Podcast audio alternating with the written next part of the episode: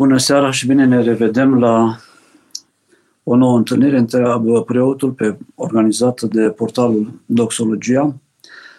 În seara aceasta, tema propusă este legată de Duminica a doua din Postul Mare, în care se vorbește despre vindecarea unui slăbănoc de către patru prieteni care îl duc la Mântuitorul în cetatea Capernaum și îl așează înaintea Mântuitorului și acesta se vindecă și duhovnicește și trupește.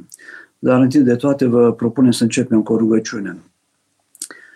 În numele Tatălui și al Fiului și al Sfântului Duh. Amin. Împărate Ceresc, Mângâietorule, Duhul adevărului, care pretutindene aici toate le împlinești, visterul bunătăților și dătătorul de viață, vinoște să lășluiește într noi și ne curățește până de toată înțelepciunea și mântuiește bunurile sufletele noastre. Slavă Tatălui și Fiului și Sfântului Duh și acum și pururea și în vecii vecilor. Amin.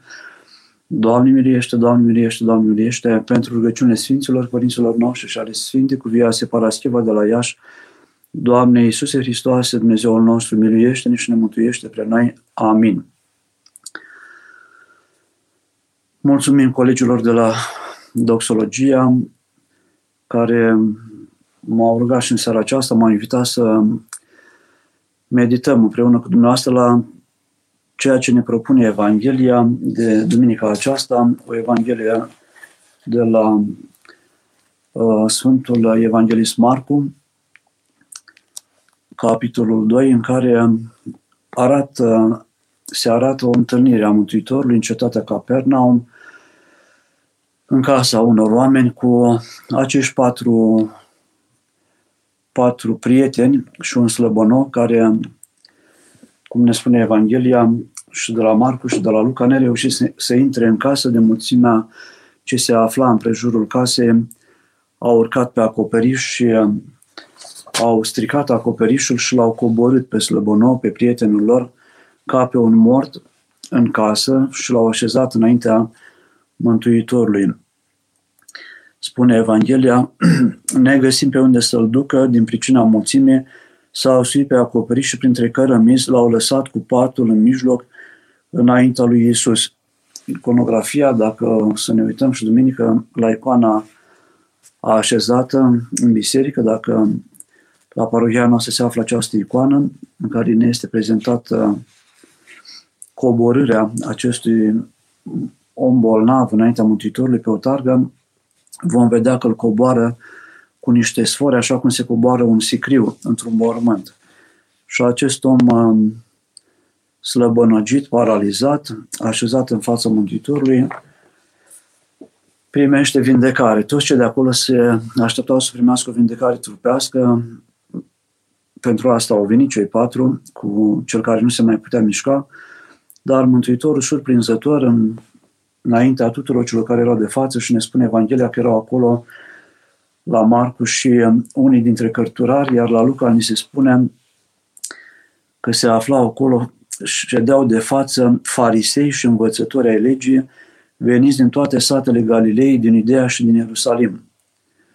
Toți așteptau să vadă o minune, să-L vadă pe Mântuitorul ca și în alte dăți, cum vindecă pe cineva care se află, se afla în boală. Dar, surprinzător, Mântuitorul nu vindecă trupul, ci se adresează sufletului, care și acesta era bolnav, și spune acestui slăbonov, îi spune, iertate sunt păcatele tale.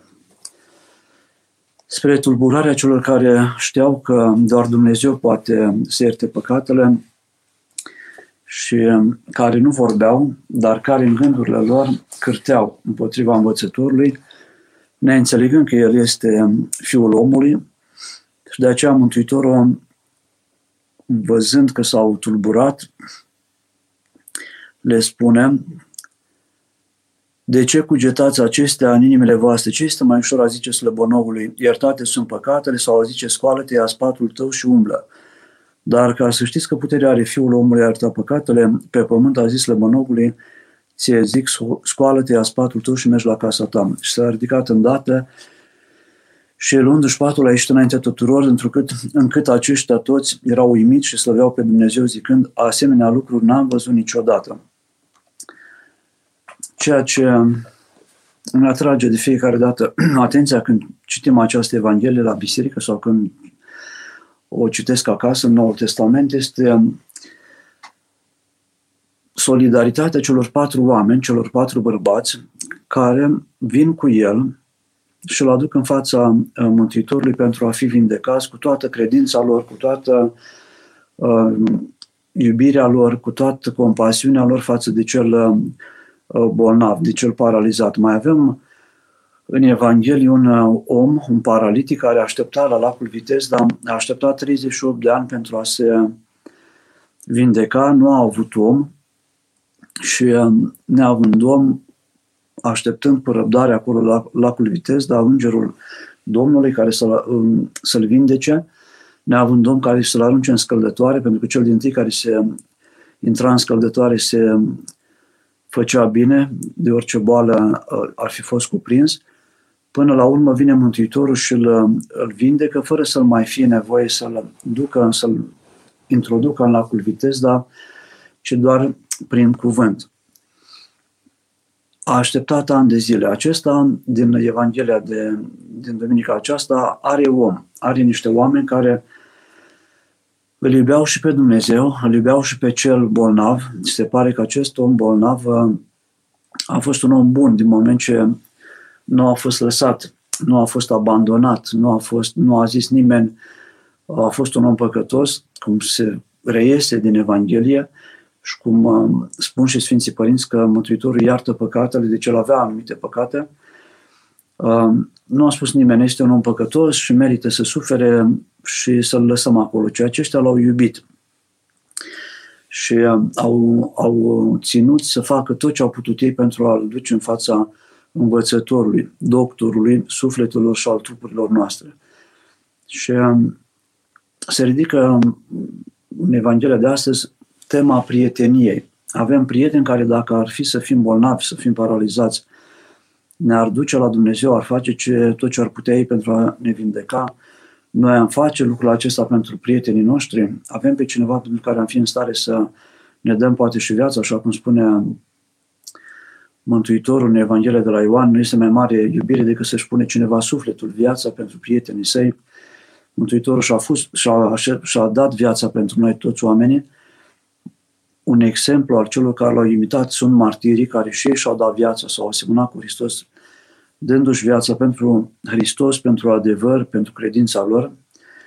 Dar rămâne pentru noi fiecare întrebare dacă am fi în stare să ne dăm pentru cineva, nu viața, poate, dar să punem umărul, să dăm un ban, să jertfim din timpul nostru pentru, pentru uh, a-l ajuta pe un om care se află aproape de noi și este în, uh, în nevoi foarte mare, în suferință. Am văzut de curând la știri cineva care a căzut pe stradă și l-au ocolit, era o cameră care era așezată la un stâlp pe o șosea, nu mai țin minte unde se petrecea, lucrul acesta, dar au trecut vreo șase mașini pe lângă un om care era căzut pe stradă și fiecare și-a văzut de treaba lui, așa cum și-au văzut de treaba lor și Leviticul și, um, um, și preotul din Evanghelie care au trecut pe lângă, Sama, pe lângă cel căzut între tălhari, îndreptându-se spre templu și nedorind să se spuce, atingându-se de cineva care putea să fie mort. L-au ocolit și au plecat mai departe.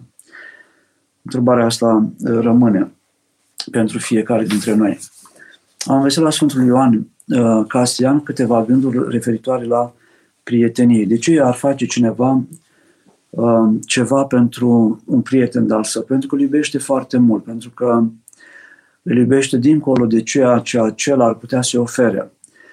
Um, găsim în literatura română o frățietate de cruce, ori la Rebrean, ori la Slavici, doi um, tineri, țărani, dintr-un sat pleacă în război și înainte de a pleca fac o frăție de cruce, dacă voi fi eu între dușmani și voi, nu mă voi mai putea ajuta, să făgăduiești că mă vei ajuta și te bă, vei băga pentru mine și la fel voi face și eu. Au făcut o frăție de cruce, cei doi țărani simpli de la țară, tineri, 20 de ani, în primul război mondial și acolo pe front unul dintre ei a fost rănit și al doilea s-a dus între fronturi și uh, să-l, uh, să-l aducă în tranșeu. Capitanul s-a supărat foarte tare, l-a chemat la ordine, a țipat la el, acela nu a ascultat de capitan, a plecat între fronturi, l-a luat pe prietenul său în cârcă și a venit în tranșeu cu el între timp, a fost din nou împușcat și a murit cel care uh, era deja rănit. Capitanul l-a admonestat, l-a certat și uh, acesta a spus, uite, vezi, n-ai făcut nimic, oricum a murit, n-ai reușit nimic. Și cel care a încercat să-l salveze a zis, ba da, când am ajuns la el, consăteanul meu, prietenul meu, a zis, știam că o să vii. și faptul acesta că uh, acela a spus, știam că o să vii, că o să vii după mine, uh, pentru mine este o, o mare o mare mulțumire și o mare împăcare cu conștiința mea pentru că am făcut ce am putut pentru el, riscând în viața. și el de acolo de undeva de sus vede și uh, a rămas prieten cu el și după ce el nu mai este printre noi. Prietenia continuă și dincolo de viața aceasta. Prietenia nu este doar pentru viața aceasta, sunt prietenii interesate, sunt prietenii de la care se așteaptă ceva. Prietenia adevărată nu așteaptă de la celălalt, nu are pretenții de la celălalt și prietenia adevărată merge până dincolo. Cred că am povestit o dată situația unei tinere căsătorite care a primit recomandarea de la medic să facă un avort, era în luna a doua și apoi a treia și medicii mai mulți au recomandat să renunțe la copil pentru că are sindromul Down și are și hidrocefalie și se va naște cu probleme și nu va trăi. Dacă se va naște, va trăi și va, puțin și va muri. Și această tânără mi-a povestit și m-a impresionat faptul că nu a vrut să renunțe. A mers la un medic turc, musulman, care acela a spus vorbind dificil românește de la București, eu nu pus viața acolo, eu nu pot lua viața acolo. Deci turcul musulman a fost mai, mai, se spune, a ținut mai mult la viață decât au ținut medicii noștri. Și s-a întors acasă, părin, mama, în special femeile din familie, mama, sora, mătușile au, au o forțau cumva, insistau ca ea să renunțe la copil pentru că va avea greutăți, va trebui să aibă grijă de el, nu-i trebuie așa nenorocire, să fie fată înțeleaptă și să asculte ce spun medicii. Și nu, nu a renunțat la copil și îmi spunea la un moment dat că uh, um, a avut o revelație toți cei care îndemnau să facă avort parcă erau demonizați. Cei apropiați din familie și nu înțelegea de ce și până la urmă a realizat că făcuseră avorturi. Foarte, oamenii care, care au făcut păcate, cred că toți sunt la fel ca ei, gândesc după mintea lor și trebuie să facă aceleași păcate, ca să am și eu, cel care a făcut păcate, conștiința liniștită, că toți fac păcate și asta este normalitatea. Și a realizat că cei care îi recomandau să facă avort făcuseră și ei femeile respective avorturi și nu puteau suporta ca cineva care mai ales are și motive medicale să facă un avort, nu face avort. Și nu a făcut avort, a păstrat copilul spre dezamăgirea Uh, femeilor din familie care erau lovite în conștiința lor pentru că, uite, um, fata aceasta ar putea să facă avort și are toate argumentele medicale și nu vrea să facă avort, iar noi am făcut avorturi fără să ne forțeze nimic. A creat o, un conflict de, în conștiințele lor.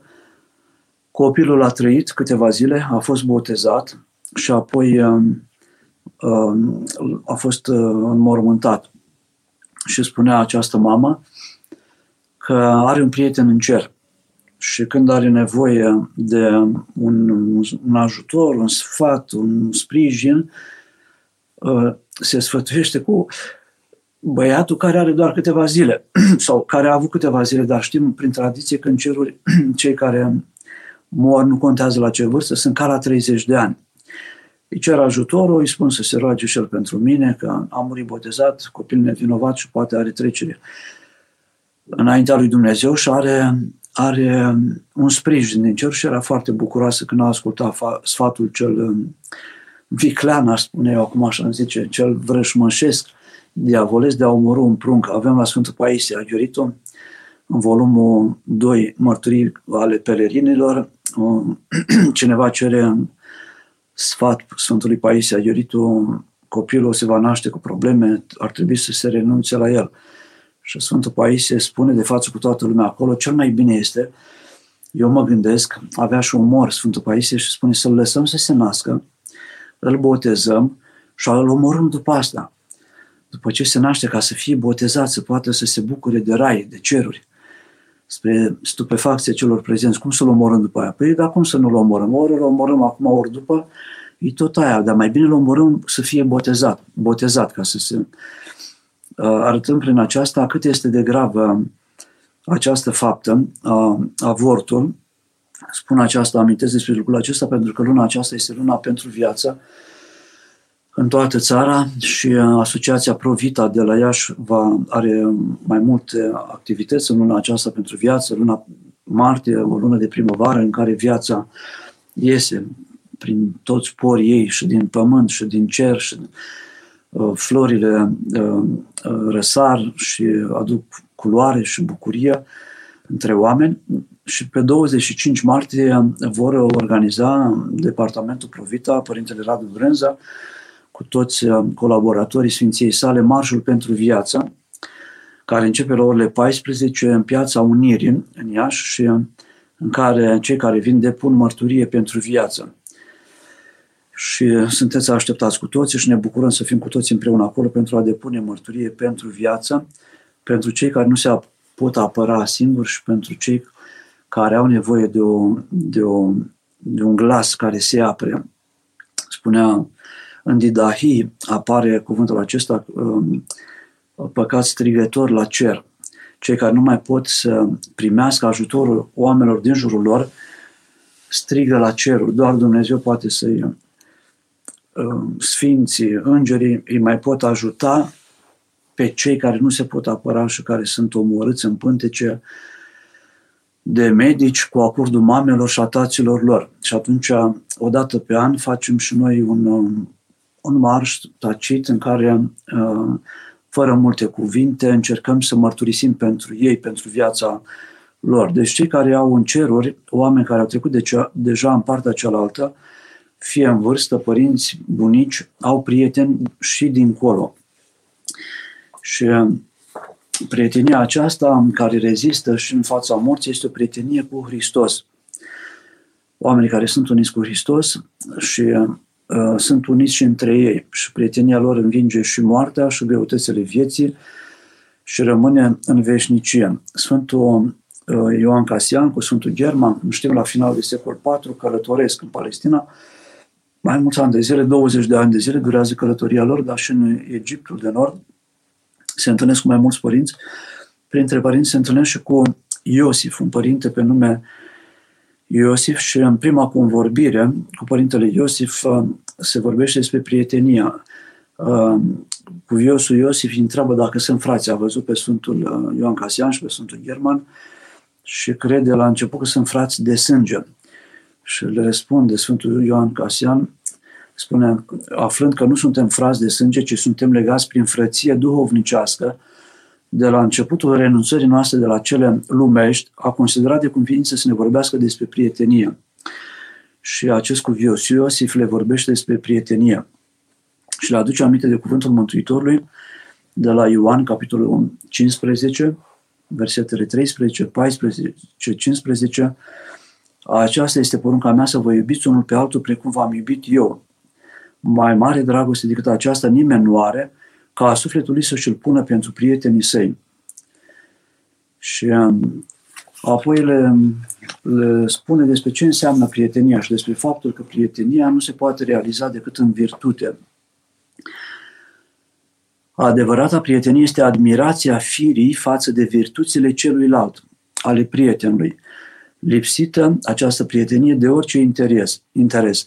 În prietenie admiri virtutea și caracterul celuilalt buna credință, onestitatea, dreptatea, dărnicia, lipsa fățărniciei, a plecărilor rușinoase sau tulbura, tulburătoare, omenia, respectarea cuvântului dat. Un prieten nu este altceva decât un al doilea eu. De aceea când îți privești prietenul, te privești pe tine însuți, ca și într-o oglindă. Te vezi în celălalt. Dar virtutea este punctul comun al prietenilor. Sunt prietene și la, se însoțesc la furat, la hoții. Dar prieteniile acestea nu rezistă până la capăt. Aceste feluri de, tevo- de tovărășie, care nu sunt uh, fundamentate pe adevăr și pe virtute, aceste forme de atașament pe care le vedem că sunt comune și la cei răi și la cei buni, chiar și la fiarele sălbatice, nu pot rămâne neschimbate până la sfârșit. Ele sunt întrerupte adesea fie de depărtare, fie de trecerea timpului, fie de neînțelegerile ivite pe parcurs, fie din, de la conflictele ce apar din interes. Prietenile din interes încetează odată cu interesul.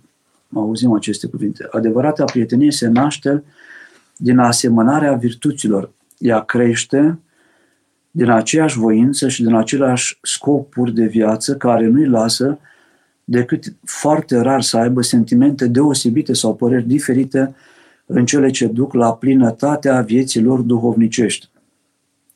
Virtutea însă este aceea care leagă și păstrează prietenia adevărată. Fără virtute, prietenia nu poate exista. Prietenia nu este altceva decât de plină înțelegere asupra lucrurilor divine și umane, unită această prietenie cu un sentiment de bunăvoință și de iubire. Și îmi pare, spune el, că afară de înțelepciune, oamenii n-au primit nimic mai bun de la Dumnezeu decât uh, prietenia. Deci prietenia este un mare dar și această prietenie nu o gustă oricine. Este, spune Alexandru Paleologul, care are o carte despre lucrurile cu adevărat importante, apărută la Humania spre 97, despre lucrurile cu adevărat importante. O cărțulie nu este foarte groasă, dar foarte frumoasă.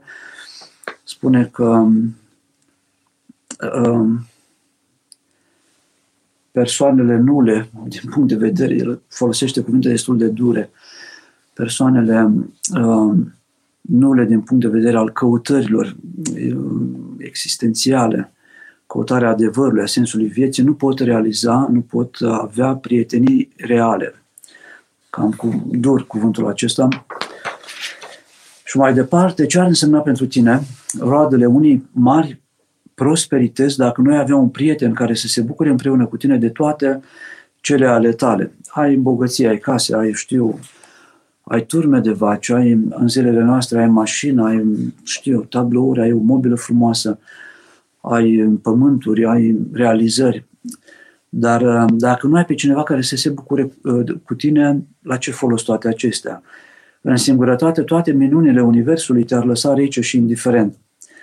Dar dacă ai găsit un prieten căruia să le povestești, minunile acestea ale Universului ar căpăta sens și ar căpăta lumină, ar fi, ar ar fi împărtășite cu cineva care înțelege în același fel uh, viața și faptul că toate minunile Universului sunt daruri ale lui Dumnezeu și îl descoperim pe Dumnezeu în creație, admirând minunile Universului, împreună cu prietenul, cu cineva apropiat foarte probabil um, um, prietenia este un dar și un,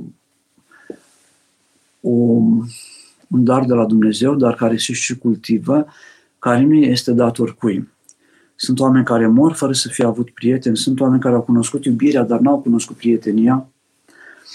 Iubirea um, de foarte multe ori este însoțită și de gelozie, de, de frici, de neîncredere. Prietenia este o odihnă în celălalt, bucuria de a gândi și de a căuta aceleași lucruri împreună cu cineva, curajul de a împărtăși fără frică cuiva gândurile tale, neorganizate, neelaborate, fraze netocmite foarte bine, pentru că ai încrederea că celălalt te înțelege așa cum, cum ai vrut tu să spui și cum ești tu, nu te judecă, nu înțelege greșit, știe să acopere imperfecțiunile pe care le, le proferezi în frazele tale inteligente, între ghilimele, adică poți vorbi cu el orice, cu prietenul tău și el te va ajuta să te descoperi pe tine în relația cu celălalt, cu prietenul care te înțelege, care are aceleași căutări.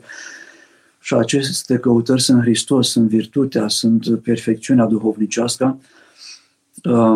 Întâlnirea cu El te pune în lumină și te, îți scoate din tine lucrurile cele mai valoroase, mai frumoase, pune în lumină harismele tale, darurile pe care le-ai primit de la Dumnezeu, te ajută să crești, te ceartă când greșești, fără să te judece și fără să se despartă de tine. Prietenul spune cu prietenie lucruri pe care poate nu ți le spune nimeni, pe care dușmanul nu ți le spune pentru că te lasă să greșești ca să fii amendat pentru greșelile tale.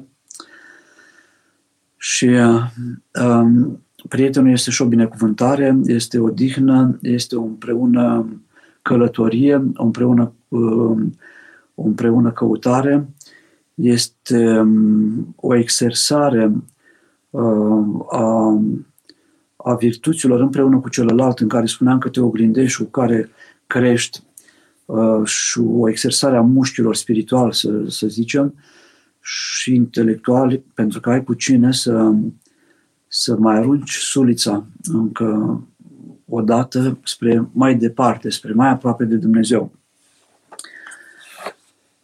Cei patru prieteni îi putem asemăna și cu, uh, cu biserica. Biserica, cei patru prieteni închipuie biserica. Biserica este organismul mistic, tainic, alcătuit din toți credincioșii care își fundamentează credința pe adevărurile de credință lăsate de Dumnezeu, formulate în învățăturile de credință, în dogmele pe care le avem până astăzi, în crezul pe care le avem și îl rostim în fiecare zi la rugăciunile pe care le facem personal acasă sau la biserică, duminica sau în sărbători. Și um, această biserică, închipuită de acești patru prieteni, are vocația de a îi duce pe cei din proximitate, din biserică, care sunt bolnavi, sufletește sau trupește și de a așeza înaintea lui Dumnezeu. Și lucrul acesta este o, o provocare și pentru preoți și pentru mireni, pentru că toți cei care sunt botezați au primit botezul, taina Sfântului Botez, au datorii față de comunitatea lor parohială, față de familia lui Dumnezeu din satul lor, din parohia lor. Și uh, uh, ei constituie prietenii. Ei sunt prietenii slăbonogului și prietenii lui Dumnezeu care se îngrijesc din iubire de oameni, din compasiune față de cei în suferință și de aproapele. Nu stau indiferenți la suferința aproapelui. Nu este mai mare dragoste decât să-și așeze, să-și pune cineva viața, sufletul pentru prietenii săi. Iar dacă nu face lucrul acesta, înseamnă că orică nu iubește, orică și el este, este bolnav, sufletește sau sufletește în general, pentru că chiar dacă ești bolnav trupește, poți funcționa în, în biserică, în, în parohia în care te afli, în care te afli. Și um, mă gândeam astăzi să ne apropiem puțin și de ceea ce înseamnă uh, parohia pentru fiecare dintre noi. Pentru că se întâmplă destul de des să nu știi în ce parohie ești și cum se numește preotul paroh din parohia în care te afli, să nu știi de care biserică aparții, mai ales la oraș.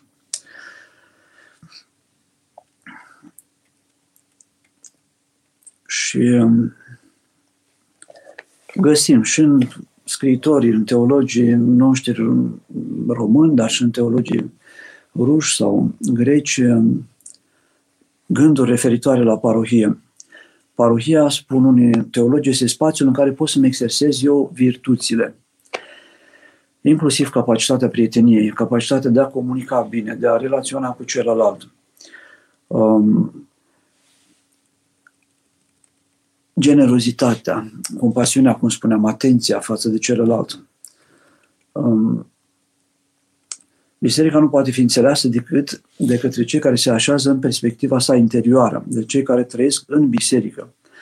Și a trăi în biserică înseamnă a face parte din trupul lui Hristos, adică a fi modular, a fi ochiul, a fi mâna, a fi urechea într-un organism care este parohia, este trupul lui Hristos acolo unde mă aflu eu comunitatea mea și acolo uh, îmi așez harismele mele, darurile pe care le-am primit de la Dumnezeu în lucrare și acolo îmi exersez eu, cum spuneam, și darul acesta al prieteniei și al comunicării și al slujirii într-o, știu eu, într-o echipă din parohie pentru a mă îngriji de cei bătrâni sau de cei care sunt bolnavi sau de copii care nu au părinți pentru a le oferi burse sau în a organiza pelerinaje. Fiecare în parohie, bine este să aibă un rol alături de preot, cu binecuvântarea preotului, în jurul preotului, să aibă un rol și să lucreze la consolidarea și interioară a parohiei și exterioară a parohiei. Fiecare om când, se, când intră într-o parohie are o dublă lucrare. Are nevoie să, să se integreze în parohie și spiritual, mistic, prin Sfânta Împărtășanie, prin spovedanie, prin asceza pe care o face, dar și prin comunicare, prin relațiile pe care le are cu ceilalți credincioși să intre în acest uh, organism uh, despre care vorbeam, care este, după cum spuneam, parohia. Și um, deci parohia este o comunitate care îl are în centrul ei pe Hristos și care funcționează aici sau în America sau oriunde după aceleași principii. Din parohie fac, oameni, fac parte oameni credincioși care nu s-au ales unii pe alții. Dar totuși nu este o așezare întâmplătoare. Dumnezeu știe de uh, așezarea noastră în parohie, cum suntem în parohie. Suntem oameni de diferite condiții sociale, și medici, și muncitori, și șoferi, și, uh, și uh, preoți, pentru că putem avea în parohia noastră preoți care sunt preoți într-o altă parohie vecină, dar care locuiesc în parohia noastră și ingineri, constructori și mecanici și farmaciști și așa mai departe, învățători, preoți, profesori. Nu ne-am ales unii pe alții. Tocmai lucrul acesta formează și frumusețea parohiei. Această diversitate de oameni care au o diversitate de daruri, care uh, au o diversitate și de probleme, dar care au și o diversitate de binecuvântări, care i-a înzestrat Dumnezeu și care, dacă sunt așezate în acea parohie, unde nu am fost aruncați la întâmplare de Dumnezeu și în care avem și noi niște îndatoriri, avem și drepturi acolo, putem primi binecuvântarea preotului, putem beneficia de botez, de cununie, de mormântare, de aghiasmă, de toate slujbele pe care ne le oferă o biserică, dar în același timp avem și noi vocația, chemarea de a participa cu ceva în acea parohie. De aceea și există un consiliu parohial, și un comitet parohial a, a, constituit din doamnele din parohie. Și a, apoi, a, deci nu s-au ales unii pe alții și credința lor se cultivă împreună. Și credința preotului crește în parohie, în relația cu credincioșii din, a, din, a, din parohie și în dialogul cu enoriașii pe care i-a primit de la Dumnezeu în parohia sa. Deci credința sa crește odată cu a credincioșilor, dar și a credincioșilor. Credința lor se maturizează în dialog cu ceilalți credincioși, în dialogul pe care îl au cu preotul și în lucrarea pe care o au de sfințire în biserică. Fiecare credincios este un mărturisitor și un misionar în parohia sa și nu numai. După cuvântul uh, Mântuitorului care spune, celui care s-a vindecat, unui demonizat din Gadara, merge și spune cât bine ți-a făcut ție Dumnezeu. Fiecare dintre noi are datoria de a mărturisi în viața lui, între prietenii lui, acolo unde se află, cât bine a făcut lui Dumnezeu. Dumnezeu ne, ne oferă darul și ne face bine în fiecare zi și ne oferă binecuvântări în fiecare zi și omul este chemat să mărturisească binele pe care l-a primit uh, de la Dumnezeu. Și această mărturie a lui este o lucrare de, uh, prin care îi invită pe oameni spre, spre a-L cunoaște pe Dumnezeu, de a intra în biserică și de a deveni și ei mădulare vii în biserică. Adică avem și datoria aceasta de a invita spre a se îmbiserici credincioși care sunt ori indiferenți, ori reci, ori atei, uh, atei din zona noastră, acolo unde ne aflăm noi. Și apar întrebări uh, pe care le-am auzit la unii teologi. Mai este parohia noastră atractivă, mai ales pentru tineri? dar și pentru, cum spuneam, credincioșii care sunt mai reci. Iar dacă nu este atractivă, de ce nu este atractivă? Um, mai este prezintă parohia noastră încredere? O întrebare pe care am auzit-o la cineva. Și atunci am, am meditat și eu uh, mai mult la lucrul acesta. De ce n-ar prezenta, uh, de ce n-ar prezenta încredere? parohia din care facem parte. Ehm, întrebări. Uh, biserica este un organism viu, dar poate fi biserica un organism viu dacă are o mulțime de modulare paralizate, asemenea cred, uh, celui bolnav din Evanghelia despre care am vorbit astăzi, uh, paraliticului acestuia, care, uh, slăbănogului care vine la Mântuitorul. Și atunci și noi credincioși și preotul, bineînțeles, avem cu toții datoria de a invita pe oameni spre a învia. Acesta este scopul bisericii, de a ne învia pe noi, uh, um, pe, pe toți cei care ne aflăm în biserică, și preoți și credincioși, de a învia în permanență, de a primi Harul lui Dumnezeu. Astăzi am slujit într-o biserică unde au fost 100 de oameni, dintre care s-au împărtășit vreo 12 oameni, toți au postit de acolo, oameni aleși. Am observat și că nu prea făceau, a fost liturgia darurilor mai înainte sfințite și um, preotul face metanii de față cu credincioși în mai multe momente și la rugăciunea Doamnei și Stăpânul vieții mele, dar și în timpul liturgiei și mulți dintre credincioși semănau cu acest slăbănou care nu era paralizat. Deci participăm la Sfânta Liturghie, dar acolo suntem chemați și să facem și metanie, și să ne rugăm, dar mișcăm și trupul. Spune Sfântul Paisia Iuritul că prin metanie și închinăciuni se încălzesc uleiurile Duhului, ale trupului și ale Duhului și începe rugăciunea să, să se miște și ea, să meargă și ea. Am observat că nu prea erau multe metanii, adică nu este o afacere liturgia doar a preotului, mai ales că am venit la liturgie, participăm cu toții. Suntem o prezență activă, nu pasivă în biserică și participarea se încununează cu împărtășania. Toți, au, toți posteau din biserică, s-au împărtășit doar câțiva. Dacă citim canoanele, dacă citim ce spune Sfântul Ioan Gură de Aur, că nu avem ce căuta la liturghie dacă nu ne împărtășim, că de asta am venit la liturghie ca să ne împărtășim cu Hristos, de ce, de ce am venit acolo? La final am zis un cuvânt foarte scurt, nu știu dacă mustrător, dar ca o întrebare, de ce dacă am venit la biserică nu participăm la liturghie și prin a face măcar închinăciune sau metane atunci când se fac, nu sunt foarte multe metane care se fac, și de ce nu participăm și împărtășindu-ne.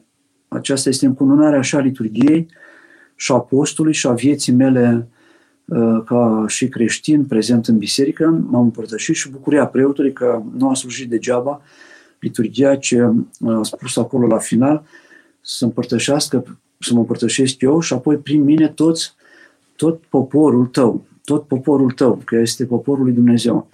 Și nu se împlinește rugăciunea aceasta. Am, și nici am văzut lumina cea adevărată. Numai cei care s-au împărtășit pot înțelege și rugăciunile de la finalul liturgiei și această cântare care se, uh, rugăciune, cântare care se cântă la strană, am văzut lumina cea adevărată. N-am văzut lumina cea adevărată dacă nu ne-am împărtășit. Nu ne-am împărtășit uh, de plin cu Hristos dacă nu primim și Sfintele Taine. Um, da. Care este capacitatea misionară a parohiei noastre astăzi? O altă întrebare. Um, am văzut acești prieteni uh, prin uh, lucrarea lor de a nu sta și ei paralizați, ci de a se duce cu cel care era paralizat, poate a doua zi, a treia zi, a paralizat altul dintre cei patru oameni. Și atunci cel care s-a vindecat l-a ajutat pe cel paralizat. Așa este în biserică, așa este viața noastră în biserică, o continuă mișcare. Astăzi sunt eu sănătos și îl ajut pe cel bolnav, mâine mă îmbolnăvesc eu și mă ajută altcineva. Mă îmbolnăvesc sufletește sau trupește, mă răcesc duhovnicește și atunci prietenul meu vine și um, și um, mă, mă caută, mă cercetează. Acum de curând a fost o mormântare la noi la Mănăstirea Bucium, Părintele Roman, un părinte care a fost călătorit în anul 1954 și care cu decretul, fiind încă tânăr, el e născut în 1929, în 59 avea 30 de ani și decretul 410 uh, a făcut ca să fie eliminați o parte dintre călugării din România, probabil 2000 și ceva de călugări și călugăriți au fost alungate din mănăstiri. Dar el în 54 a avut un frate de călugărie care, care a rămas în mănăstire, era mai în vârstă, și care în anul 90 s-a dus cu bățul, spuneau părinții, după el l-a găsit la Brașov, părintele nu fusese căsătorit, cum nu a fost căsătorit nici părintele Hristostom, dar Neire de la noi, de la mănăstire, a așteptat să vină vremuri mai bune să reintre în mănăstire s-au întors o parte dintre ei după, după anul 90. S-a dus la găsit la Brașov, îmi povesteau părinții mai în vârstă și a zis că te iau cu bățul și te duci înapoi la mănăstire. și l-a adus înapoi în anul 90 și a mai trăit încă 33 de ani în mănăstire, plus cei care au fost înainte de a ieși. Dar a avut un prieten care n-a uitat de el și care s-a rugat pentru el toată perioada uh, aceasta de 40 de ani, 59 sau 30 de ani până în 89. N-a uitat de fratele lui de călugărie. Și atunci când eu nu mai pot să mă rog pentru mine, sau poate mă răcesc duhovnicește și nu mai vreau să mă rog, sunt foarte dezamăgit de viață, de știu eu de ce, prietenii apropiați continuă ei să se roage pentru cel care este în, în boală, în suferință trupească sau sufletească și să-l ajute pe cel care nu se mai poate ajuta. Și acesta este fiecare credincios din fiecare parohie, care este, este atent, este viu la cel de la etajul 2, la cel de la bătrâna de la etajul 7, la cel care este în prag să divorțeze și are probleme cu soțul, cu soția și care este, nu primește sprijin de la nimeni. Vedeți că noi nu dăm, cineva face o faptă bună și nu-i dăm acel feedback, cum spunem noi, acel ai făcut bine. E foarte important să, fie, să se încurajeze binele.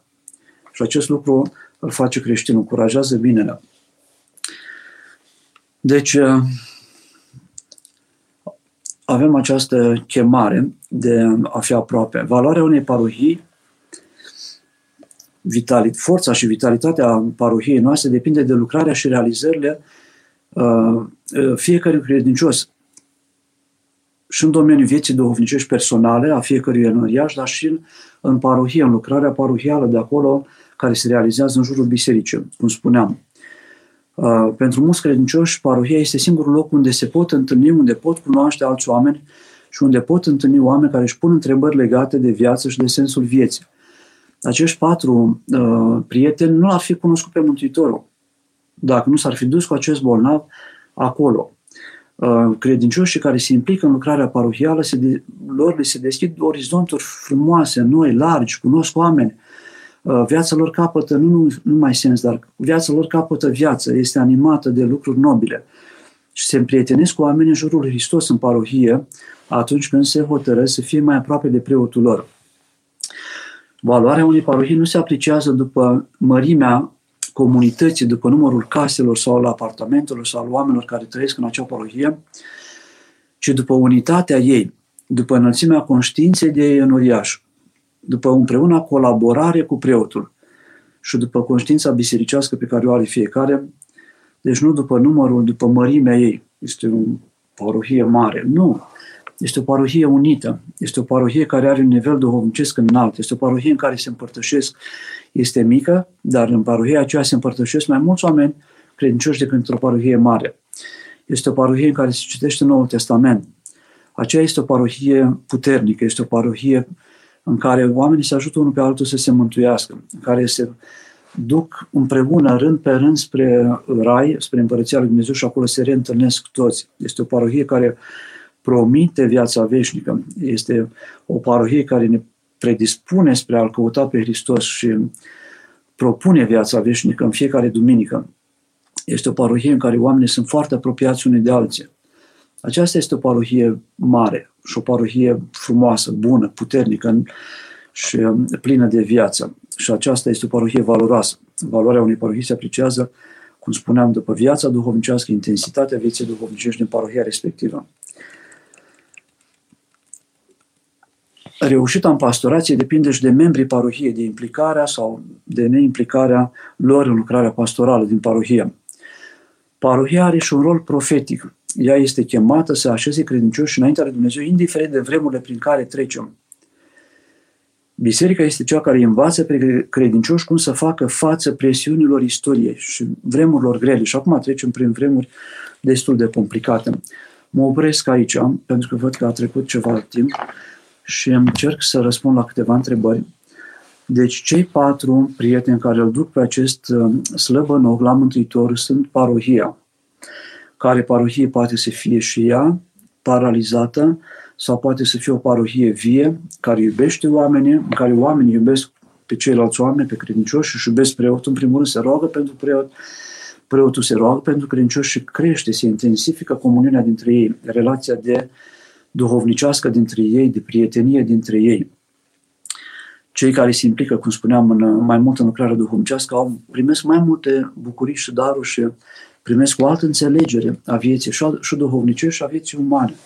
Este un spațiu în care noi putem să ne implicăm în social, avându-l pe Dumnezeu foarte aproape, că poate vrem să ne implicăm și la școală sau știu eu unde lucrăm noi, dar acolo nu toți oamenii sunt în același gând. În parohie, oamenii se recunosc ca făcând parte din același trup al lui Hristos, participând la liturghie, mergând și spovedindu-se la același preot în parohia lor sau împărtășindu-se din același potir. Se roagă unii pentru alții și se ajută pentru ca împreună să meargă în rai.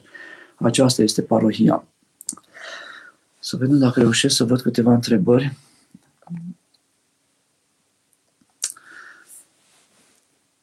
Cu cât mai mare este dragostea, cu atât mai mare este durerea. Putem vorbi de asumarea suferinței în momentul în care ne deschidem prea mult spre ceilalți, ar trebui să existe o limită în acest sens.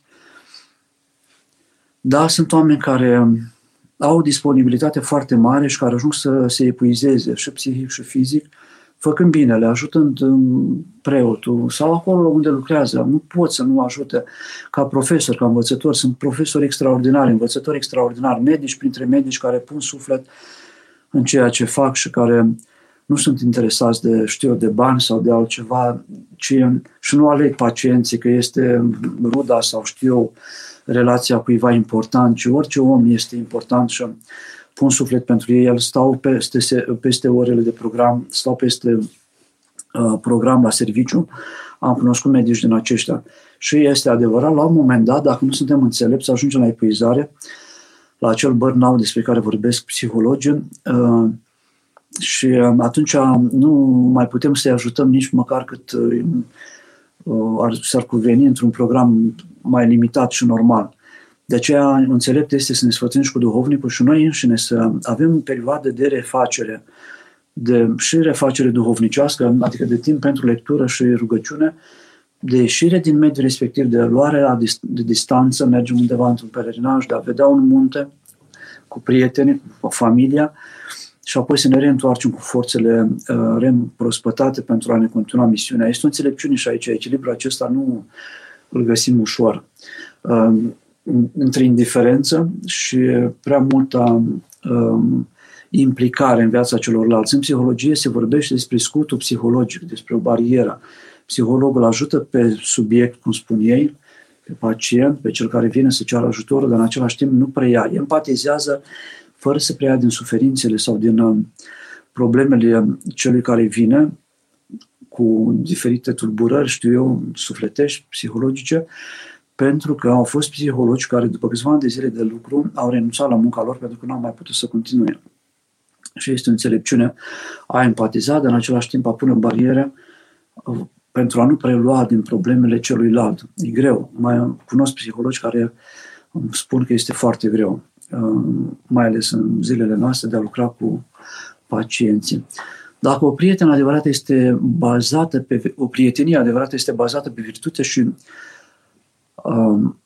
lucrul acesta, am lucrul acesta în minte în relația cu altcineva. Nu pot risca să mă mândresc gândind că ceilalți nu merită să fie prieten, prieten cu mine sau celălalt nu merită.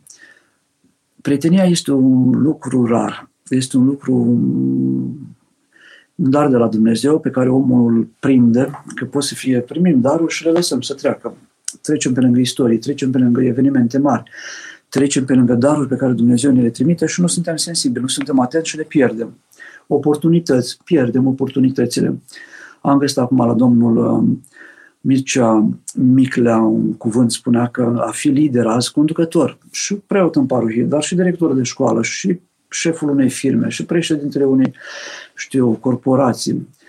Um, nu poți fi conducătorul unei ceva, unei instituții, dacă nu ești foarte rezistent la presiunea incertitudinilor, care vine din incertitudine, nu mai sunt lucruri foarte previzibile, foarte sigure. Și atunci oamenii care au capacitatea de a rezista incertitudinilor și de a avea credința de a crede că aceste incertitudini se vor organiza și vor duce la un rezultat totuși peste un timp, aceia pot conduce. Cei care sunt învățați să lucreze care, cum zice francezul, adică foarte organizat, foarte precis, foarte... Aceia se debusolează dacă nu au această rezistență la incertitudini, la nesiguranță, la o societate fluidă, schimbătoare, într-o continuă schimbare și repede schimbare. Deci, Caterina prietenia, în primul rând, este un dar rar, l-a avut Eminescu cu Creang, acest dar, Sfântul Vasile cu Sfântul Grigore, filozofii greci, Platon, poate cu Socrate, știu eu, găsim o mulțime de prietenii, Sfântul Casian cu Sfântul German, uh, oameni care au putut să-și spună tulburarea sufletului lor neelaborat în afară, să împărtășească celuilalt, căutându-L pe Dumnezeu și cultivând virtutea, cultivând adevărul. Nu este prietenie adevărată decât pe bazată pe sinceritate, pe încredere în celălalt, pe curajul. Este și un curaj. Să fii prieten este un curaj. Am spus, sunt oameni care și prietenile în general se întemeiază la vârsta tinereții și apoi se cultivă, cresc și sunt oameni în vârstă care nu au avut un prieten niciodată și nici nu cred că se poate realiza. Când vorbești cu câte cineva despre prietenie, spune ce asta? Ai că e o utopie, asta e o chestie ideală și îți mai și spun niște lucruri. Ai pe cineva care să-ți dea un rinichi sau ai pe cineva care să-ți dea, nu știu, în prietenie, bunurile sunt comune. Găsim pe la, Sfinții, la Sfântul Ioan Gură de Aur. Deci nu este al meu sau al tău. Dacă am un ban, este și al tău. Nu mai este al meu și al tău. Nu este interes în prietenie. De asta sunt foarte rare prieteniile, pentru că sunt puțini oameni care și sunt în bucurii elevate, prietenia îți oferă bucurii elevate, rafinate. Sunt oameni foarte mari care nu au prieteni, în funcții foarte mari, sunt oameni care sunt mai uh, știu, trăiesc la țară undeva neștiuți și trăiesc prietenii foarte adânci, foarte luminoase, foarte frumoase. Nu cred că este, nu știu, de către nu trebuie să facem diferențe. Iubim pe toți oamenii, pe unii mai aproape, am văzut că Mântuitorul în Evanghelie ne spune că ucenicul acela pe care îl iubea mult, adică Sfântul Ioan Evanghelistul, uh, o prietenie nu este uh, este biunivocă, este din ambele părți trebuie să se realizeze. Nu pot fi prieten cu cineva care îmi refuză prietenia. O condiție a prieteniei este să existe doi oameni care au aceleași căutări și care au un, să zicem, compatibilități sufletești și de căutare, au scopuri comune.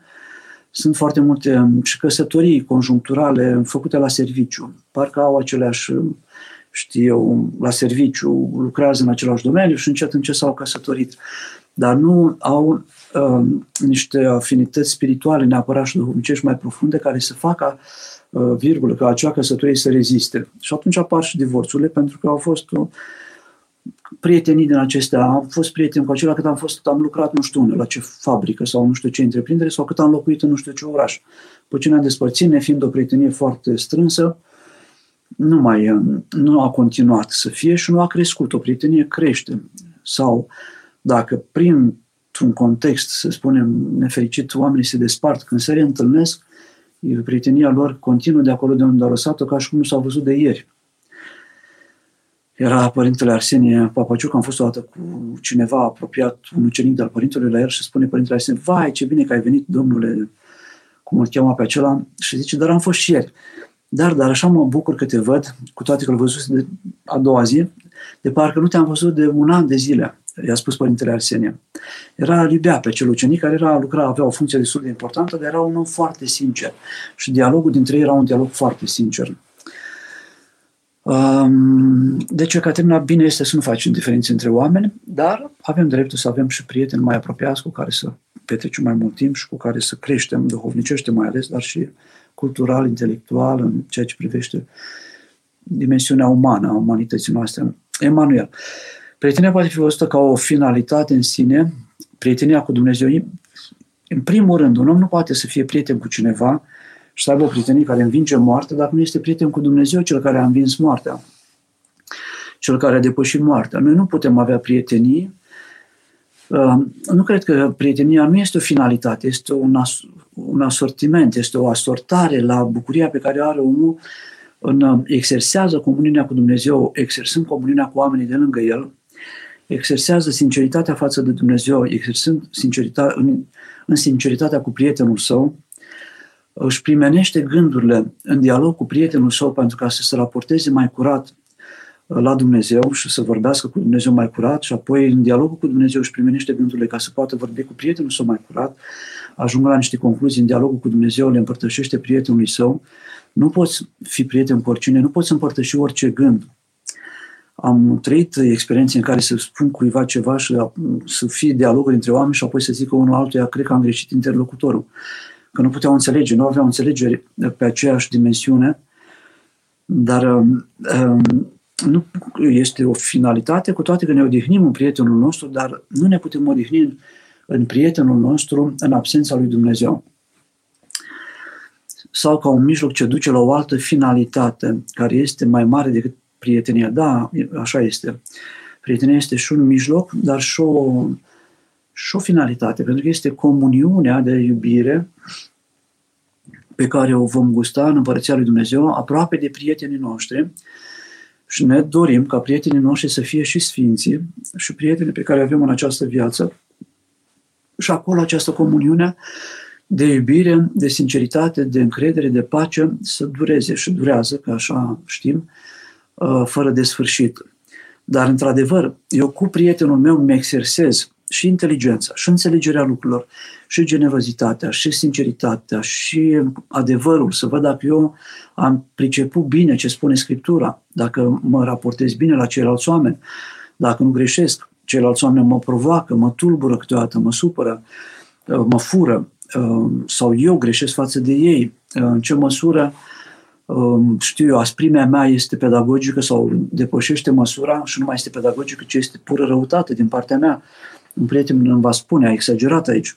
Și atunci eu, având prietenul lângă mine, pot, și nu doar un singur prieten, putem avea mai mulți prieteni cu care ne verificăm gândurile, atitudinile, raportările noastre la Dumnezeu, la noi înșine și la ceilalți oameni.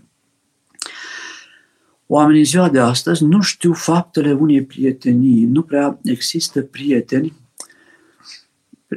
Aceasta se vede când ești la greu, mai ales când ești sărac sau bolnav, toți te disprețuiesc în loc să te mângâie, ascultă, înțeleagă, sprijine, aj- ajute, sunt mai rău decât dobitoacele. Da, e dur. Puteți să ne spuneți mai multe despre faptele prieteniei? Păi, iubirea se vede în faptele noastre, prietenia se vede din faptele noastre, pomul se cunoaște după roade, nu poți să spui că ai un pom care este bun dacă el face, nu face roade în primul rând deloc, sau sunt roade care sunt seci, știu eu, ai nuc, un nuc și nucul acela are multe nuci. Dacă nu le spargi, așa și faptele noastre pot să fie fapte la vedere bune, este undeva în pateric. Cineva făcea metanii și își punea nucile acolo, câte metanii făcea în fiecare zi. Și a venit ava lui și a spus, ia sparge nucile, să vedem ce roade ai tu din metanie. Din toate metanile pe care le-a făcut, avea doar trei nuci care aveau miez, restul erau seci, erau goale. Așa și roadele noastre poate să fie spre slava lumii, slavă de șartă, facem ca să ne vadă lumea, facem ca să fim aplaudați, lăudați pentru bani, pentru, știu eu, pentru un statut social, să fim acceptați de oameni, invitați în cercuri de oameni mai bogați sau mai știu eu cum. Fiecare știe gândul lui pentru ce face. Și atunci faptele noastre sunt goale și fără să fie, nu sunt spre slava lui Dumnezeu, ci spre slava lumii sau făcute din alte rațiuni. Deci să nu fii pesimistă, Mihaela, um, nu avem așteptări de la oameni, avem așteptări de la noi înșine, nu avem pretenții să fie cineva de treabă cu noi, poate nici și noi am făcut uh, în față de ei ceva sau poate știu eu, atitudinea noastră e îndepărtată, trebuie să vedem la noi o greșeală. Uh, ne rugăm pentru oameni, nu, să nu fim pesimiști, să avem nădejde. Toate greutățile pe care le avem, boala, sărăcia, ce spune ți aici, pot deveni uh, binecuvântări atunci când le dăm sens suferințelor vieții. Dacă le dăm sens, atunci și sensul este iertarea păcatelor noastre, uh, suferim pentru și pentru Dumnezeu câteodată sau ca să acoperim pe altcineva, suferim ca să acoperim pe cineva. Dumnezeu vede și vom primi și în viața aceasta și dincolo și mângâiere și însutit. Dacă renunțăm la ego-ul nostru și la cele ale lumii noastre, vom primi destul, destule, cât nu ne putem imagina. De obicei, părinte, oamenii din jurul nostru ne apreciază în funcție de nivelul nostru de informații, de sistemul de valori, de interes, de ce nu sunt iubiți toți oamenii la fel în slujirea lui. Om care are abilități poate să lucreze și în biserică mai bine. Dar Dumnezeu nu ne iubește pentru ceea ce avem sau pentru ceea ce știm. Iar noi trebuie să învățăm de la Dumnezeu lucrul acesta, să iubim și noi pe oameni pentru ceea ce sunt ei.